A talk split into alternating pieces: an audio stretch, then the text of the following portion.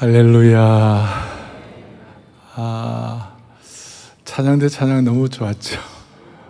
아, 주님을 향한 고백이 담긴 찬양을 주님이 받으신 줄로 확신합니다.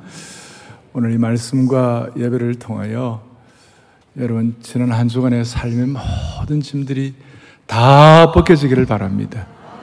메마른 분이 계시면 오늘 생수의 강을 경험했으면 좋겠습니다. 우리가 오늘 회중 찬송을 했는데 내 주여 뜻대로 행하시옵소서 그 찬송하면서 뒤에 살든지 죽든지 예. 어떻게 되죠 그다음 뜻대로 하옵소서. 그러니까 오늘 여러분 예배 통해서 또 말씀 통해 주님의 뜻을 확실히 깨달으면 살고 죽는 게 그렇게 그렇게 그냥 다 맡겨지는 거예요 아시겠죠? 저만 좋은 건가요?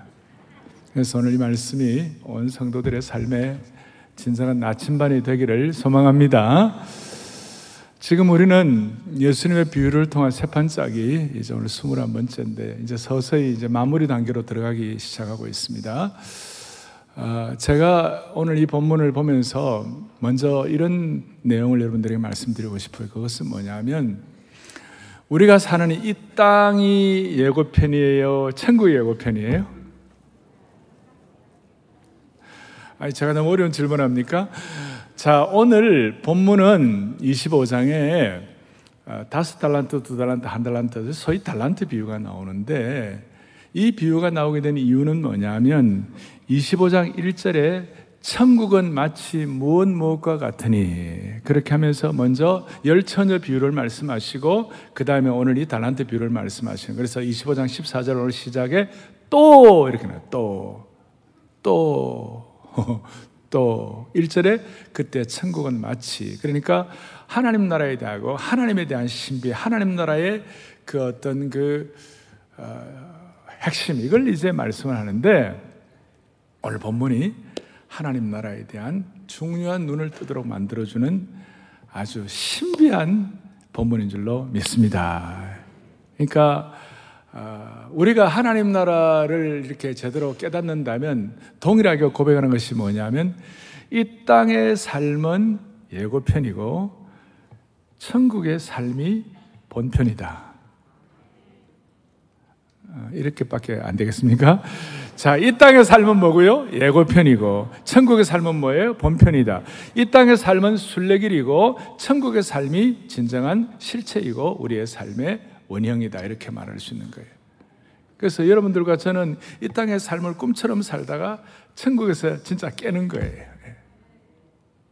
그리고 이 땅의 삶이 순례편 순례자 그래서 우리가 이 땅에서 순례자처럼 살고 이 땅에서는 나그네처럼 살지만 그게 바울과 베드로의 독특한 고백이죠. 독특한 우리 신앙인의 어떤 의식이라고 말할 수 있는데 우리는 이 땅에서 우리는 나그네처럼 살고 천국에서는 주인공처럼 사는 것이에요. 이걸 제대로 깨달으면, 이 천국에 대한 걸 깨달으면 무슨 일이 벌어지는가?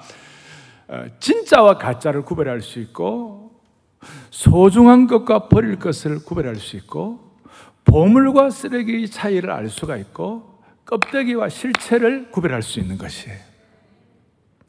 다시 오늘 이 말씀을 통하여 소중한 것과 버릴 것을 정리하고, 그 다음에 껍데기와 실체를 구별하고, 보물과 쓰레기를 구별할 수 있는 안목을 주시기를 바라는 것이에요. 오늘 본문은 어떤 주인이 있었는데 그 주인이 엄청 가난했어요, 부자였어요? 큰 부자였어요. 영적으로 말하면 하늘과 땅의 모든 것을 가지신 창조주 하나님이신데 모든 것을 가지신 분인데 이분이 이제 타국을 가게 됐는데 그 종들 가운데 좀 똘똘한 종들 좀 이렇게 이렇게 오라 그래 가지고 한 사람에게는 다섯 달란트를 주고 또 한 사람에게 몇 달란트를 줬어요? 두 달란트를 주. 그러니까 한국말은 달란트, 영어는 탤런트죠. five talent, 그다음 two talent, 그다음 한 사람에게는 한 탤런트를 준 거예요. 음. 그리고 이 이제 이 탤런트를 주면서 이게 탤런트가 뭔가 얼마나 되나 이랬는데 성경이 탤런트는 이금 금 한 탤런트는 어느 정도인가면 6천 데나리온이에요. 그리고 한 데나리오는 노동자가 하루 품삯이에요. 그러면 우리가 지금 일반적으로 대한민국 같은 경우는 노동자 하루 품삯이 한 10만 원, 15만 원, 우리는 15만 원 좀 받는다고 생각합시다. 20만 원 버는 분도 있고 30만 원도 있지만 15만 원이면 6천 데나리온이면 한 달란트인데 한 달란트가 얼마쯤 될까요? 계산이 안 됩니까? 15만 원 6천이면 한 9억 정도 되죠. 9억. 그리고 그러면 두 달란트 받은 자는 18억 정도 되고 그 다음에 다섯 달란트 받은 자는 45억 정도 되는 거예요. 자, 이 얘기를 누구 했더니 목사님 그거 45억이면 갖고 날르면 어떻게 합니까? 그 너무 많으니까. 예. 자, 그런 이제 배경을 가지고 이제 있는데 먼저 생각할 것은 이거예요. 이런 이제 탈란트 비율을 얘기하고 이 뭐 어떻게 보면 우리의 은사, 재능 이런 걸 얘기하면 그거는 목사님 어떻게 특별한 어떤 목사님이나 헌신된 주의 종이나 선교사님들이나 그런 분들한테 얘기하는 거지 일반 성도들 우리야 뭐 그냥 사는 대로 살지 뭐 탈란트가 무슨 관계가 있습니까? 이런 분들이 많이 계세요. 아니에요. 오늘 다섯 달란트, 두 달란트, 한 달란트는 철저하게 우리 온 성도들과 우리 일상의 삶 속에 깊이 연결되어 있는 것이에요. 무슨 뜻인가 하면 예수님은 목사님이나 선교사님이나 헌신된 자들만을 위하여 피 흘려 십자가에 달려 돌아가지 않으시고 우리 모두를 위해 돌아가신 것이에요. 그리고 선교사님이나 목사님이나 헌신된 분들만 심판대 앞에 서는 것이 아니라 우리 모두가 다 심판대 앞에 어느 날 회개하고 정산해야 할 날이 같이 오는 것이에요. 그래서 우리는 늘 우리의 삶을 돌아보면서 우리가 질문을 해야 돼요.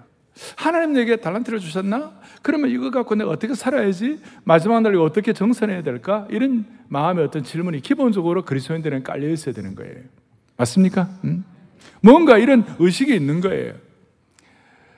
피터 드라크라는 세계적인 우리 크리스천 경영학자가 있어요. 돌아가셨는데 이분이 한 20, 30년 전에 그때 본 책 가운데는 최고의 책이다 하는 것이 뭐냐면 밥 버포드라는 분의 해프타임이라는 책이 있어요.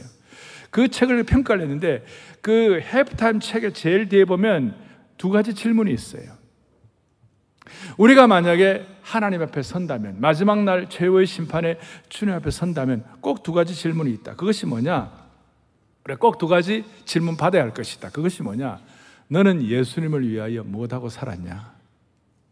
너는 예수님을 위해서 무엇을 했냐? 첫 번째 질문이에요. 너는 예수님을 위하여 무엇하고 살았냐? 두 번째 질문이 뭐냐면, 두 번째 질문은, 너는 하나님께서 주신 재능으로 뭐 됐냐? 여기서 말하는 하나님이 주시는 탤런트를 가지고 뭐 됐냐? 이것이 두 가지. 결국은 가장 중요한 쓰레기와 보물을 구별하는 가짜와 진짜를 구별하는 실체와 엉터리를 구별하는 중요한 질문인 거예요. 첫 번째 다시 한번 뭐라고 그랬다고요? 너는 예수님이 뭐 됐냐? 두 번째는 하나님께 주신 재능 갖고 뭐 됐냐? 이런 질문하면, 아, 목사님 그거야 헌신되고 대단한 분들이 하는 거지. 우리는 아닙니다. 그래요. 그 말이 맞아요, 틀려요? 그, 왜 대답이 래요 네. 자, 우리 모두에게 주신 질문이라고 믿습니다. 네. 어떻게 보면 이것이 우리의 마음이 좀 뜨끔한 거예요, 뜨끔한 거예요. 그래서 먼저 오늘 생각할 것은 하나님이 주신, 우리에게 주신 탤런트가 뭐냐? 오늘 제가 전체적으로 그림을 그려드렸는데 하나님이 우리에게 주신 재능이 뭐냐? 또 이걸 통해서 우리의 삶에 예수님의 비유를 통한 세판짜기가 일어나야 하는데 뭔가 어, 우리의 삶에 어떤 새로운 전환점이 되어야 되는데 하나님이 내게 주신 탤런트가 뭐냐 일반적으로 우리가 하나님이 우리에게 주신 재능이라고 그랬을 때 뭐 어떤 사람은 음악적 재능이 있고 어떤 사람은 예술적 미술적 재능이 있고 어떤 사람은 수학적 재능이 있고 어떤 사람은 뭐 문학적 재능이 있고 어떤 사람은 리더십의 은사가 있고 뭐 그 정도로만 생각한다면 오늘 이 말씀 안에 담겨 있는 풍성한 진리를 다 깨달을 수가 없어요. 그래서 이 탤런트가 뭐냐? 탤런트에 대해서 제대로 신비를 깨닫기 위해 우리가 실마리들이 한두 가지 있는데 첫 번째 실마리가 뭐냐면 이 탈란트에 대해서 제대로 눈을 열 수 있도록 14절에 이와 같이 나와 있어요. 뭐라고 나와 있냐면 또 어떤 사람이 타국에 갈 때에 오늘 주인이죠. 타국에 갈때 그 종들을 불러 그다음 뭐예요? 자기 소유를 맡김과 같으니 오늘 우리는 내가 갖고 있는 재능, 은사, 그 다음에 내가 갖고 있는 어떤 능력, 내가 갖고 있는 남들에 비해서 좀 독특한 뭐, 뭐 어떤 사람은 기억을 그리 잘해요. 예. 뭐 한 번 본 거는 다 기억하는 거예요. 근데 어떤 사람은 기억을 그래 못해요. 그것도 또 은사예요. 예? 자, 그런 것들을 다 두면, 다 우리가 평가를 하지만 그들을 불러 중량, 마음에 주를 것, 자기 소유를 맡김과 같으니. 그러니까 이 탈란트에 대한 첫 번째 실마리가 뭐냐면 하나님의 소유라는 것이. 철저하게. His money, not my money. His talent, not my talent. 이게 굉장히 중요한 것이에요. 하나님이 오늘 우리에게 첫 번째 실마리를 주시는데 이것은 달란트는 내 것이 아니고 하나님께 속한 것이다. 그러니까 하나님이 소유하고 계시다가 우리에게 나눠주신 것이다. 이게 아주 철저해야 되는 거예요. 오늘 예배 참석하신 여러분, 주님이 우리에게 준 달란트는 not my money, but his money. 하나님의 만이고 오늘 제가 영어를 조금 써도 이해해 주세요. 오늘 영어 하는 분들이 많이 앉아 계셔서 그런 거예요, 지금. 예. 음?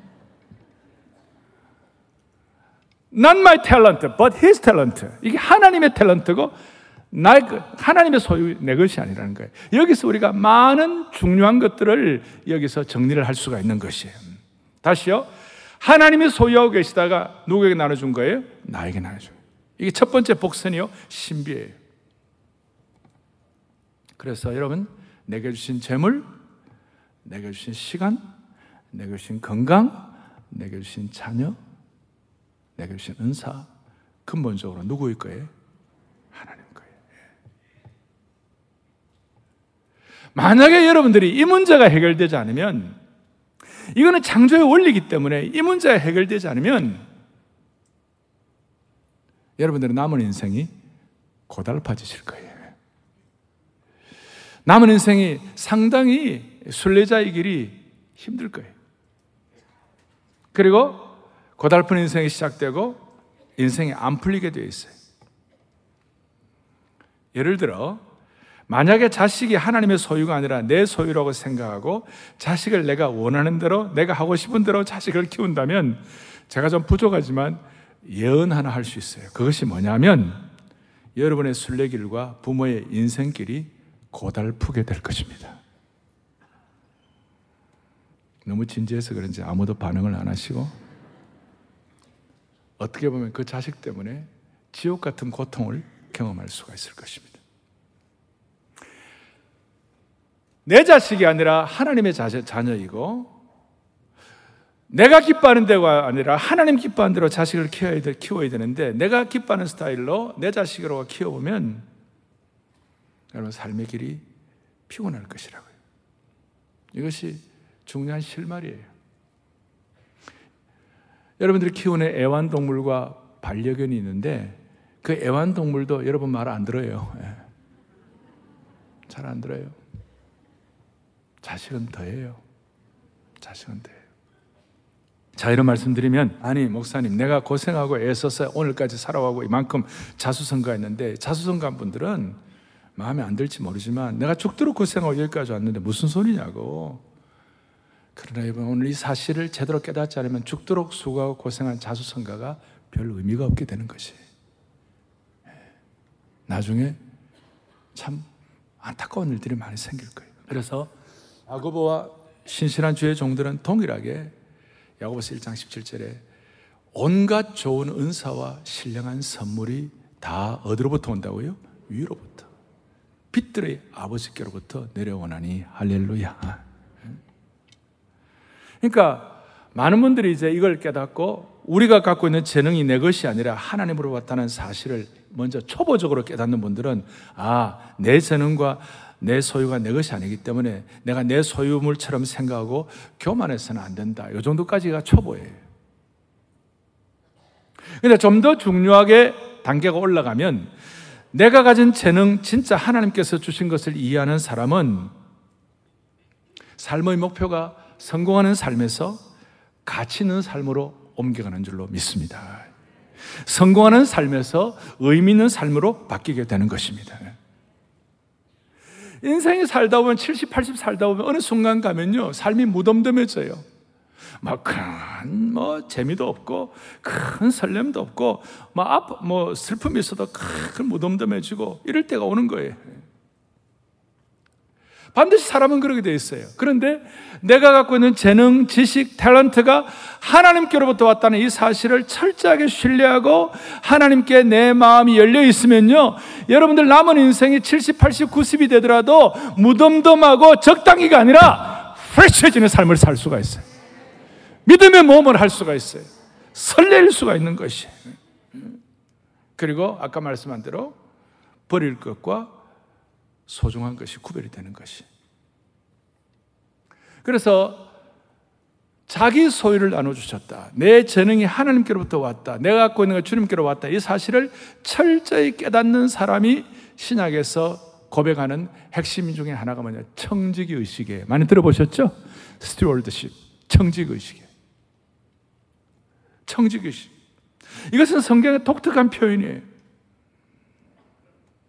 일반적으로 청지기 그러면 주인의 집안 일을 맡아보거나 시중을 드는 사람, 매니저 이렇게 생각하는 거예요. 그러나 성경에 나타난 청직은 독특해요. 오늘 25장 앞에 24장 45절에 보면 뭐라고 되어 있냐면 이렇게 나와요. 45절에 충성되고 지혜 있는 종이 되어 주인에게 그 집 사람들을 맡아 때를 따라 양식을 나눠주라. 그러니까 성경이 말하는 하나님의 소유에 대한 눈이 열, 이 복선의 눈이 열린 사람들은 청지기 의식을 갖게 되는데 이 청지기의 핵심이 뭐냐면 충성되고 지혜롭게 관리하는 종의 주인의 것을. 그래서 베드로 같은 경우는 이걸 완전히 깨닫고 난 다음에 아, 내가 하나님의 제자이지만 동시에 나는 하나님의 충성된 청지기이구나. 이걸 깨닫고 베드로는 베드로전 4장 10절에 뭐라고 고백하느냐? 같이 크게 읽어보겠습니다. 하나님의 여러 가지 은혜를 맡은 선한 청지기 같이 서로 봉사하라. 아멘. 선한 청지기 같이 서로 봉사하라. 청지기 의식이에요. 다시요. 첫 번째 복수는 누구의 소유라고요? 하나님의 소유. 이걸 못 깨닫는 구약의 예수님의 심정이나 피해 복음이나 하나님의 은혜를 깨닫지 못한 구역에 있는 사람들 가운데 이걸 못 깨닫고 율법적으로 살다가 보니까 뭐, 뭐 겉으로는 하는 것 같지만 사실은 마음은 그게 아니니까 하나님께서 말라기 3장 8절 같은데 아주 강한 질책을 했어요. 어떻게 보면 너무 강한 어조예요. 사람이 어찌 하나님의 것을 도적질하겠느냐. 그러나 너희는 나의 것을 도적질하고도 말하기를 우리가 어떻게 주의 것을 도둑질하였냐. 좀 강한 어조예요. 그런데 이렇게 표현할 수가 있는 것이. 여러분, 이것이 여러분들에게 깨달아지고 와닿기를 바랍니다. 그러니까 우리가 신비한 이 탤런트의 신비를 이제 오늘 이게 너무 중요하기 때문에 다음 주에 한 번 더 할 거예요, 제가. 한 번 더 하는데, 아, 오늘 이 기본이 되어 있어야 되는 거예요. 자, 첫 번째 실마리가 뭐라고 그랬죠? 하나님의 자기 소유, 하나님의 소유. 두 번째 실마리는 뭐냐면 15절에 이렇게 나와 있어요. 15절에 각각 그 재능대로 이렇게 나와 있어요. 다시 한번 각각 그 뭐라고요? 재능대로. 재능대로 다섯 달란트, 두 달란트, 한 달란트를 준 거예요. 그러니까 하나님이 그분의 소유를 재능대로 나눠주신 거예요. 그리고 이 재능대로라는 말은 능력의 차이를 말하는 것이 아니라 다섯 달란트는 더 능력이 많고 두 달란트는 그렇고 한 달란트 이런 뜻이 아니고 창조의 원리대로 그 뜻이에요. 창조의 원리대로. 그러니까 하나님이 우리에게 재능대로라는 말은 창조의 원리대로 다양하게 그리고 나답 나답게 각자 각인답게 그 사람답게 창조의 원리대로 다양하게 나눠 주시는 것이 탤런트다 이 말이에요. 이것이 재능대로 재능대로 재능대로. 여기는 다양성과 독특성과 나다움과 창조성이 있는 신비가 포함되어 있는 것이. 어떤 사람은 수학 잘하는 사람이 있고 어떤 사람은 뭐 과학 잘하는 사람, 어떤 사람은 문학 잘하는 다 있잖아요. 제가 몇 년 전에 저희 집 사람이 그 텔레비를 안 보고 있더라고요. 잘안 보는데 어느 날 텔레비를 보고 있더라고요. 보고 있는데 내가 뒤에서 보니까 뚫어져서 텔레비를 보고 있는 거예요. 당신 지금 뭐 봐? 하고 보니까 EBS 교육방송을 보고 있는 거예요. 어, 어떻게, 재밌냐? 그러니까, 여보, 너무 재밌다고. 뭘 보고 있는데? 수학 미적분을 보고 있는 거예요. 아, 미분척분을 보면서 그게 너무 재밌다고. 은사야, 은사. 저는 수학은 별론데, 에? 에? 아, 희한한 거예요. 그러니까, 야, 정말 은사가 있고, 은사 이 차이가 있구나. 저희 집 사람은 사이언스고, 저는 문학 쪽에. 음. 사람마다 다양하고 차이가 있는 거예요. 만약에 다양하고 창조적인 거 이게 없다면 우리가 살 맛이 안 나요. 여러분 장미 좋아하시죠? 장미꽃의 향기, 샤론의 아 장미 예, 좋잖아요.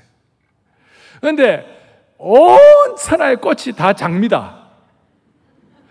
가는 곳마다 장미야. 보는 것마다 장미고 만지는 것마다 장미야. 그래 장미만 보면 앞으로 징글징글할 거예요.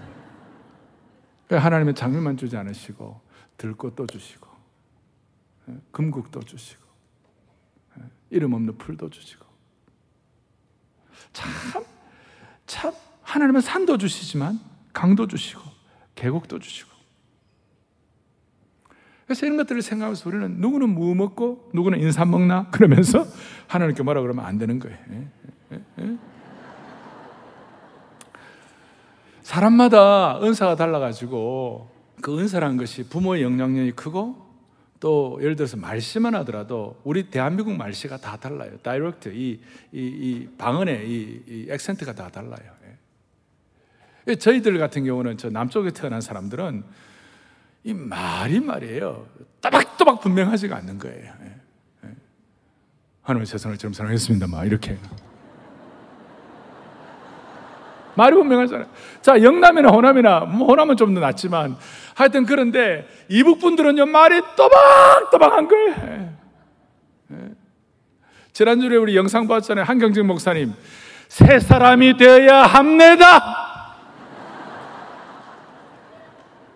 자, 이게, 이게, 이게, 그 나는 이북에 태어나고 싶지만 이북에 못 태어났잖아요. 어쩔 수 없는 거예요. 그거는 하나님이 각각 그 재능대로 주신 거예요. 대신 이런 뭐라 그럴까요? 좀 이렇게 막 의, 좀 의성어 의태어 막 확 싹 착탕 막확 이건 또 제가 잘하는 거예요. 서울 사람들은 못해요 그런 거. 그러니까 이게 다 그리고 이동원 목사님 같은 분 나오시면 말씀이 또박또박 아나운서처럼 잘하시잖아요. 이러면 또 동, 동원이니까 사람도 많이 오고. 자, 나는 동원이 아니에요. 나, 죄송합니다. 나는 동원이 아니에요. 나는 정연이지. 나는 바로가 어지, 어지다. 이거. 이, 이 목사님은 동쪽의 어뜸이다. 뭐 이런 식으로 있잖아요. 사람마다 다 다른 거예요. 근데 이걸 가지고 누가 더 낫다 못하다가 아니라 하나님께서 그 사람에게 맞는 재능을 주셨다. 재능. 그 재능대로, 재능대로. 그러니까 뒤에 한 달란트 받은 사람처럼 삐죽하면 안 되는 거예요. 그래서 여러분, 네덜란드 같은 데 보면 네덜란드는 초등학교 1학년부터 6학년까지 교사가 담임이 한 명이에요. 한 명으로 끝까지 가는 거예요. 대신 초등학교 교사를 훌륭한 자질을 가진 사람을 거기에 보내는 거예요. 그리고 이 초등학교 교사가 1년, 1학년부터 6학년까지 6년을 담당하면서 해야 할 제일 큰 사명이 뭐냐면 계속해서 이 아이, 이 학생, 이 아이의 달란트가 뭔가, 이 아이의 재능이 뭔가. 그것만 계속 집중하는 거예요. 얘는, 아, 얘는 뭔가 손으로 만드는 재능이 있네. 얘는 음악적, 예술적 재능이 있네. 얘는 학문적 재능이 있네. 뭐 이런 것들을 쭉 구별해 가지고 너는, 너는 대학 갈 은사가 아니다. 그래갖고 여러분, 네덜란드는요, 대학 진학률이 20%도 안 돼요. 대신 자기 재능대로 행복하게 사는 것이 자기 재능. 농사 지을 사람 농사 짓고, 원예 사업할 사람 원예 사업하고, 항해할 사람 항해하고, 장사할 사람 장사하고, 이렇게 해가지고 자기 재능대로 아이들 행복하게 사는. 그래서 네덜란드는요, 감옥이 텅텅 비었어요. 재능대로 하니까. 행복하니까 안 싸우게 돼 있으니까. 그래서 감옥이 텅텅 비고 옆에 있는 프랑스의 죄수들을 수입하는 거예요. 제가 뭘 얘기를 하느냐면, 하나님께서 주신 재능이에요. 네? 하나님 주신 재능이에요. 그 다음에 이제 첫 번째 실마리는 뭐라고 그랬죠? 하나님의 소유. 두 번째는 뭐라고 그랬죠? 하나님 주신 재능, 다양한 재능, 창조적인 재능. 세 번째로는 우리가 전체를 보면서 유추할 수 있는 것인데 그것이 뭐냐면 이 주신 탤런트를 가지고 다섯 달란트는 투자를 하는 거예요. 우리 식으로 말하면 내게 주신 은사를 가지고 믿음의 모험을 하는 것이에요. 두 달한테 받은 자도 모험을 하는 것이 투자하는 것이 믿음의 모험을 하는 것이 그러니까 이런 믿음의 모험을 하게 되면 70, 80, 90이 되더라도 나이 많다고 과거를 회상하면서 그냥 억울해하고 추억과 회한에 사로잡힌 인생이 아니라 80, 90 되더라도 주시는 은사를 가지고 계속 믿음의 모험을 하게 되어 있는 것이에요. 무슨 사업 많이 해가지고 사고 치라 그 뜻이 아니라 하나님이 내게 주신 재능과 은사를 가지고 계속해서 그 하나님의 사역을 위하여 하나님의 사명을 위하여 투자하고 모험하고 리스크를 거는 거예요. 좋은 의미에서. 그러니까 삶이 은혜롭게 되고 믿음의 모험의 여행을 하게 되는 것이. 특별히 나를 위한 모험이 아니라 주님을 위한 모험을 하게 되는 줄로 믿습니다. 그래서 제가 총정리를 하면 달란트가 뭐냐 그랬을 때 달란트의 정의는 뭐냐면 주인이 우리에게 주신 재능을 잘 사용해 가지고 주인의 뜻에 따라 모험하고 투자하는 행위 혹은 모든 기회이다. 이해가 됩니까? 주인이 우리에게 주신 재능을 사용해 가지고 주인의 뜻에 따라서 모험하고 투자하는 행위 혹은 모든 기회이다. 그러면 하룻밤도 꿈없이 잠들지 않고 하룻밤도 꿈없이 깨지 아니하고 아침에 일어날 때마다 어제 뜨는 달이 어제 뜨는 해가 오늘 또 떴구나가 아니라 오늘따라 더 이 해와 달이 더 새롭다 이렇게 될 수 있는 것이죠. 신선하게 될 수 있는 거죠. 그리고 아까 넌 예수님 위해서 뭐 했나? 넌 예수님이 주신 재능 갖고 뭐 했나? 그런 질문 앞에서 계속해서 나는 내가 예수님 위해서 어떻게 살까? 내가 남은 삶을 하나님의 나라를 위하여 인생의 순례기를 어떤 모험을 할까? 이런 질문을 계속하게 되니까 그 인생이 리프레시하고 신선하고 그런 삶을 살아갈 수가 있는 것이에요. 자, 이제 정리했습니다. 또 하나 정리할 것은 이것입니다. 이 우리의 순례의 길이 끝날 때, 달란트를 가서 끝날 때 반드시 회개 정산의 날이 온다는 것입니다. 오늘 주인이 떠나서 수년이 흘렀습니다. 주인이 여행을 마치고 돌아와서 주인이 참 궁금했어요. 내가 달란트를 주었는데 이 종들이 어떻게 했을까? 제대로 남겼을까? 아니면 낭비했을까? 어떻게 됐을까? 그렇게 궁금해가지고 종들에게 물었어요. 그러니까 먼저 다섯 달란트 받은 자가 만면의 감사와 기쁨의 얼굴로 주인님, 나는 다섯 달란트를 남겼습니다. 아니, 목사님, 거기에 만면의 감사와 기쁨이 어디에 있습니까? 뒤에 보면 우리가 유추할 수 있는 것이. 감사한 얼굴로 다섯 달을 남겼다. 그러니까 21절에 주인이 뭐라고 그랬어요? 잘하였도다.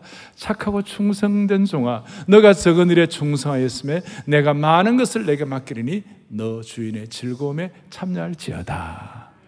그러니까 이미 만면의 미소를 띄고 감사함으로 보고했지만 즐거움에 참여할지어다. 그러니까 또 기쁜 거예요. 기쁨이 배가 되는 거예요. 두 달한테 받은 자가 왔습니다. 와가지고 두 달한테 내놓았어요. 그러니까 주인이, 주인이 뭐라고 그랬냐? 23절에 뭐라고 했냐? 기가 막힌 거예요.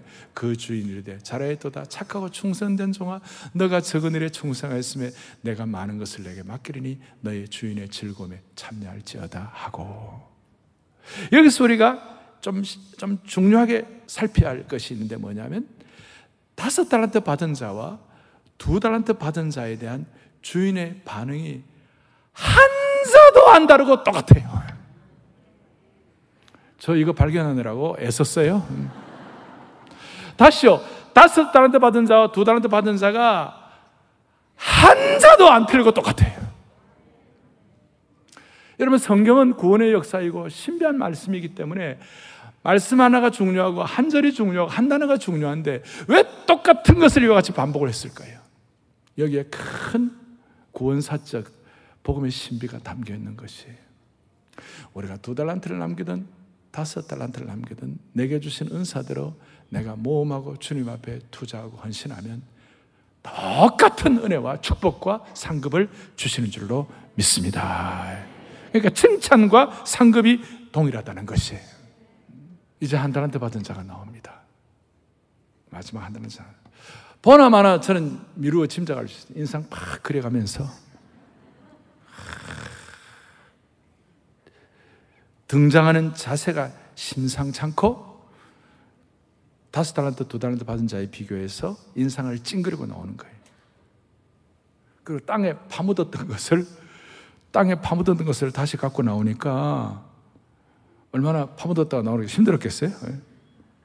그러면서 이제 말이 많은 거야. 24절.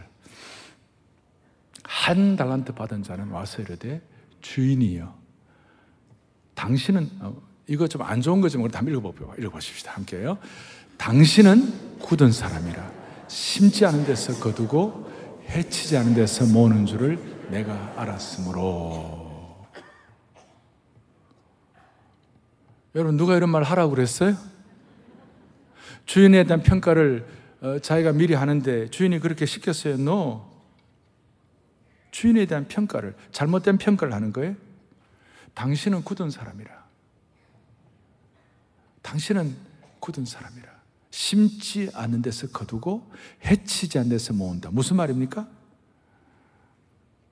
땅에 씨도 안 뿌리고 추수를 하고 그 다음에 당신은 굳은 사람 쉽게 말하면 악덕 기업주다 이 말이에요. 악덕 기업주다. 폭리를 취하고 수고도 하지 아니하고 거저 먹는 악덕업주라는 것이. 그러니까 이걸 보니까 이 한 달한테 받은 자의 주인에 대한 그 의식은 뭐냐면 늘 주인을 아니 꼽게 생각하는 거예요. 주인에 대해서 베베 꼬인 거예요.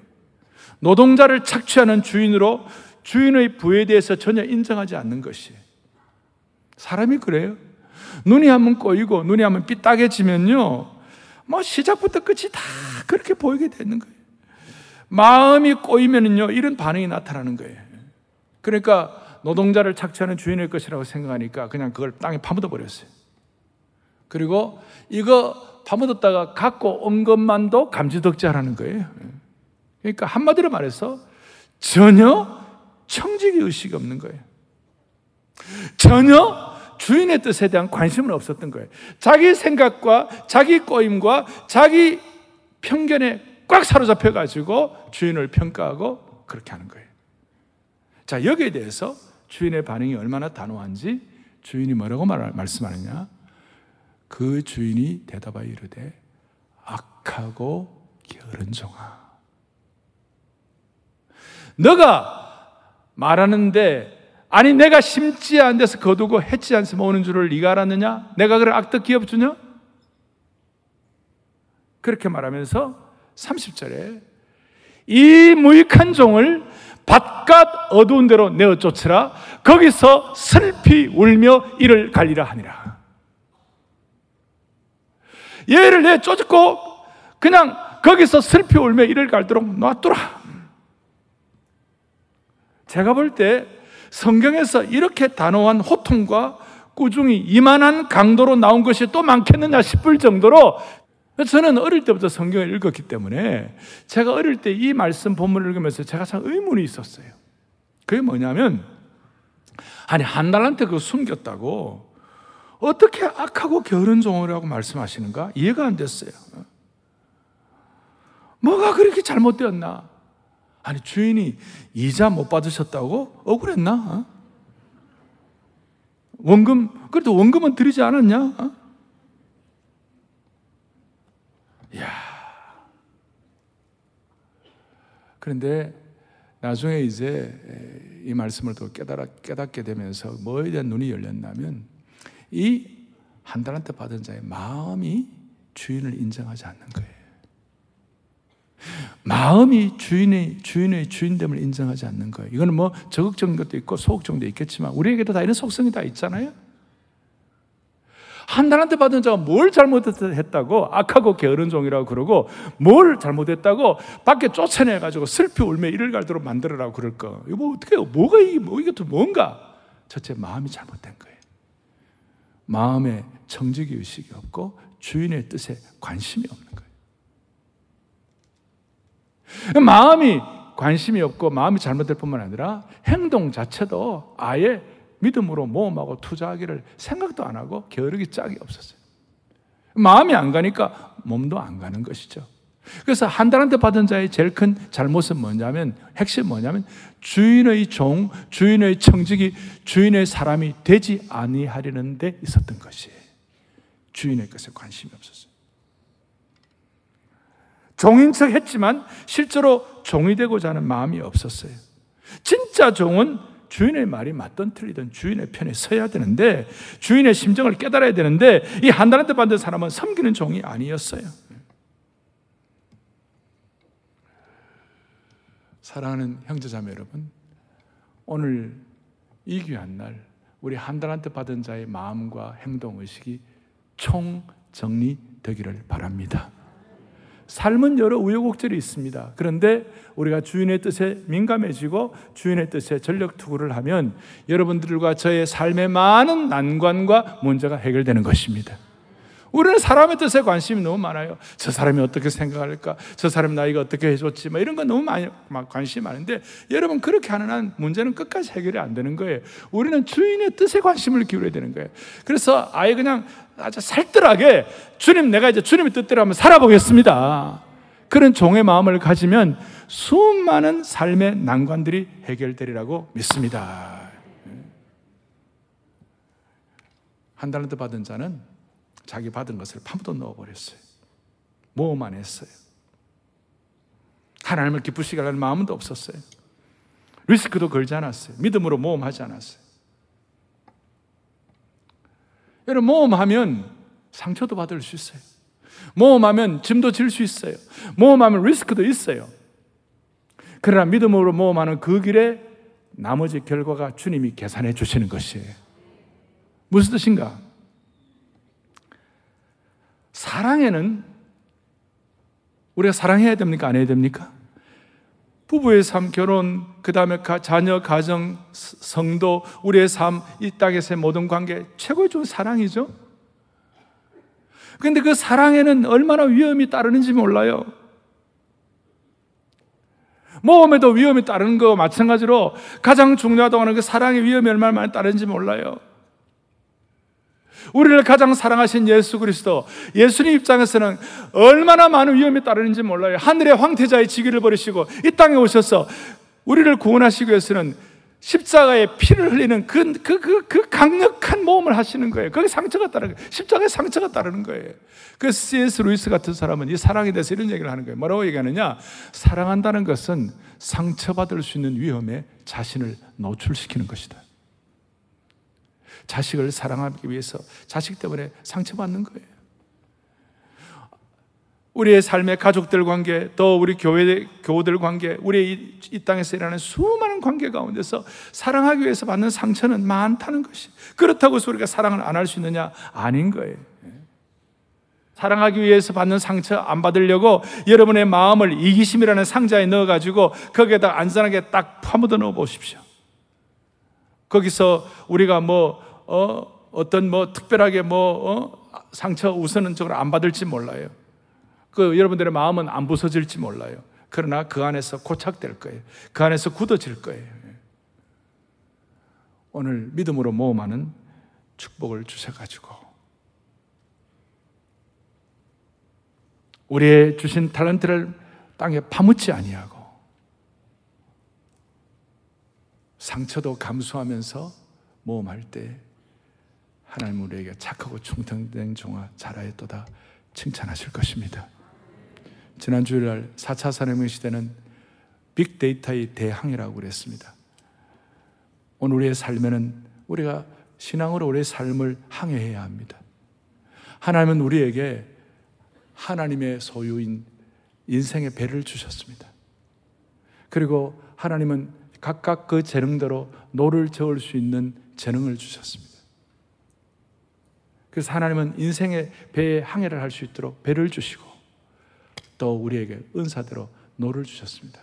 근데 하나님이 직접 저어 주시지는 않습니다. 우리가 이 은혜를 깨닫고 저어가야만 하는 것입니다. 하나님은 인생이라는 순례길을 항해할 수 있도록 배도 주시고 노를 저을 수 있는 노도 주신다. 그러나 하나님이 직접 노를 저 주시는 것은 아니다. 구체적으로 어떻게 노를 저어야 할지는 다음 주일날 말씀하겠습니다.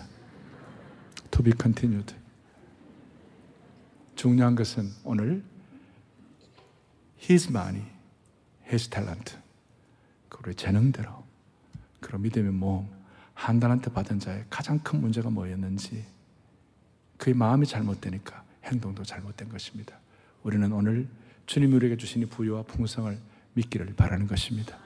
주 사랑 하나 없고 주 은혜 끝없네. 같이 하겠습니다. 주 사랑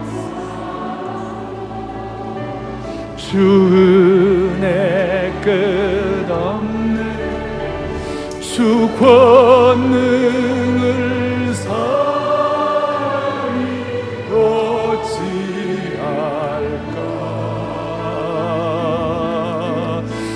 내주예 수 무한한 풍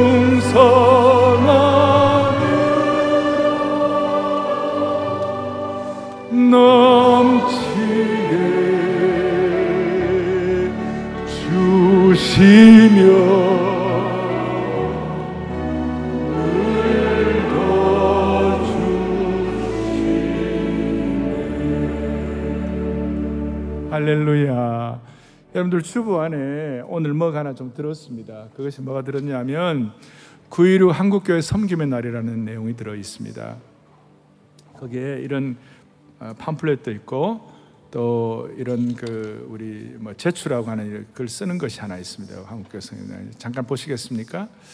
제가 왜 이걸 이렇게 넣어놨냐면 하나님께서 교회에도 하나님이 주신 탤런트가 있습니다. 맞습니까? 사랑의 교회는 사랑의 교회 주신 탤런트가 있습니다. 비교적 저희 교회는 지난 코로나 기간 동안에 코로나 팬데믹의 강을 비교적 하나님 은혜 주셔갖고 선방했습니다. 그럼 우리에게 주신 탤런트를 가지고 주님께서 우리 요구하시는 거예요. 뭘 할 것인가? 한국교회 전체 한번 섬겨보라. 그런 마음으로 우리가 1년 얼마 동안 마음의 소원을 갖고 몇 달 전부터 준비를 해가지고 같이 한국교회 섬김의 날을 9.16 섬김 날을 하게 되었습니다. 이거는 하나님이 우리 교회에 주신 이 탤런트를 전력 투구해서 섬기는 자세로 믿음의 모험을 하는 것입니다. 처음에 누가 몇 명 오겠나? 목사님들 사면 오겠나? 제가 5천 명 온다고 그러니까 사람들이 안 믿었어요. 근데 여러분 며칠 안 됐는데 오늘 아침까지 지금 2,350명이 등록했어요. 이게 있을 수가 없는 거예요. 근데 이제 문제는 이걸 하는 이유는 막뭐 여러분들이 뭐 지방에서는 사랑의 교회 한번 가보자, 사랑의 교회 한번 가보자, 뭐 이런 거 있는데 하나님이 우리에게 오늘 이런 걸 통하여 꼭 필요한 사람 오게 하여 주십시오. 꼭 필요한 분들 오게 하여 주십시오. 우리가 가진 은사와 재능을 잘 헌신하는 거예요. 꼭 필요한 사람 오게다. 또 하나는 뭐냐면 우리 교회 실력과 능력으로 할 수 있지만 아니에요.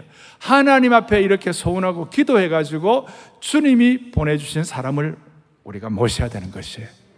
꼭 필요한 사람들을 오게 해주시고 꼭 필요한 분들 우리 우리 성도들이 보기에 아 이분이 꼭 필요하다 그 오게 해주시고 주님이 보내주신 사람 그렇게 할 수 있을 때 하나님이 기뻐하시리라고 믿습니다.